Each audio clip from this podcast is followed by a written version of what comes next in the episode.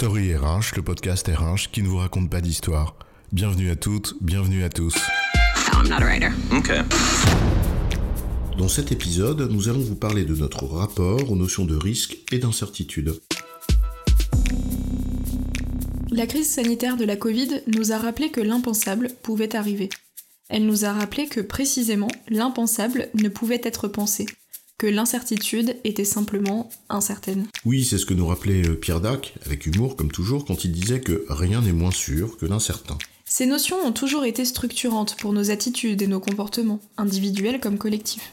C'est particulièrement le cas dans certaines activités ou métiers, comme la banque d'investissement par exemple, ou les assureurs aussi. Oui, et aussi ceux qui justement les rassurent, et donc les réassureurs. Bref, on voit bien que la nature du rapport que nous entretenons avec ces notions de risque et d'incertitude est très structurante. Alors la culture du risque et de l'incertitude, c'est quoi l'histoire?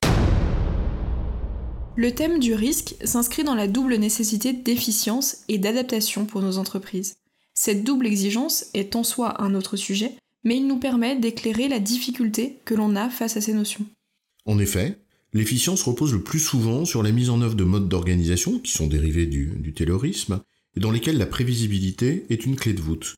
On met en place des modèles, des processus, un travail prescrit qui par nature sont pensés à l'avance et donc ne peuvent pas être changés si facilement et surtout si vite que ça.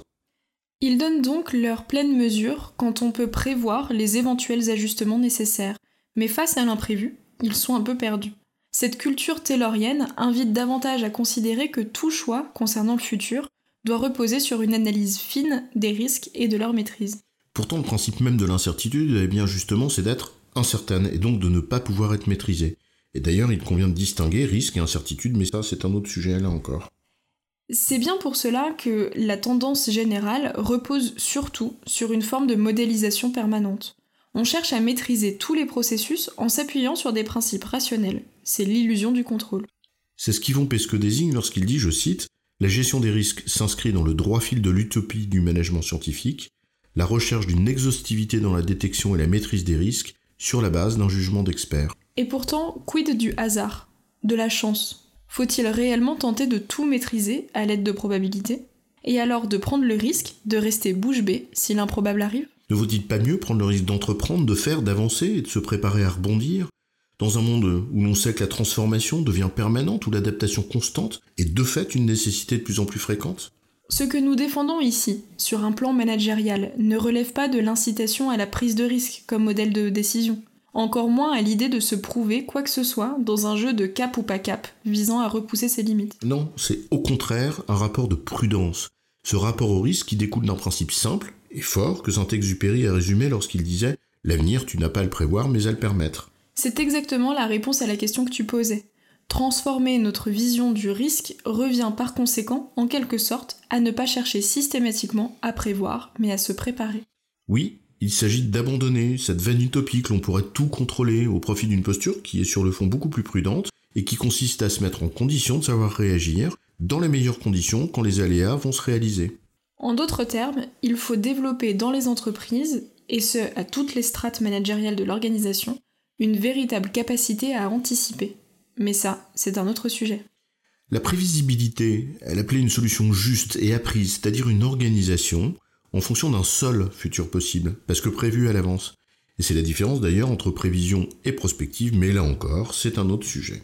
Alors que l'imprévisibilité, elle, impose par nature l'expérimentation, le jeu de l'essai-erreur, ce que nos amis anglo-saxons appellent test and learn, c'est d'ailleurs une affaire de culture, mais c'est un autre sujet. À vouloir tout maîtriser, c'est notre avenir qui finira par nous échapper. L'incertitude, elle est inhérente à la vie. L'incertitude, c'est pas le problème, mais c'est une donnée du problème. Il convient donc non pas de ne pas en tenir compte, mais de ne pas chercher à la rationaliser systématiquement. Là où il y a de la vie, il y a de l'imprévu, donc de l'incertitude, et même peut-être du danger. Vivre, c'est prendre un risque. Et alors quand on voit certains occidentaux qui se moquent de ce qu'ils appellent le fatalisme dans certaines cultures qui leur semblent un peu lointaines, avec toute la suffisance et la condescendance qui caractérisent les gens qui croient savoir, eh bien en fait ce qu'ils moquent, eh ben, c'est peut-être une preuve de sagesse. Accepter l'incertitude, c'est une preuve de sagesse et d'humilité, et elle nous prémunit. Elle nous prémunit de l'hypertrophie des chevilles ou du melon qui nous laisserait croire qu'on contrôle tout. Et se prémunir de ce risque-là précisément, eh ben, c'est d'une grande prudence. c'est cette phrase de sagesse de Marc Aurèle, je cite, Que la force me soit donnée de supporter ce qui ne peut être changé, et le courage de changer ce qui peut l'être, mais aussi la sagesse de distinguer l'un de l'autre. En résumé, le risque est inhérent à la vie, il existe, forcément.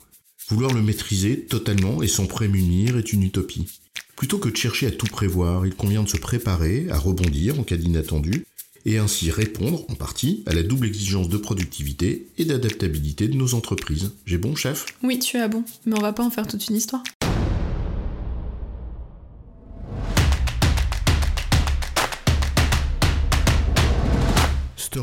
Le podcast RH qui ne vous raconte pas d'histoire. Retrouvez tous les épisodes sur storyrh.fr.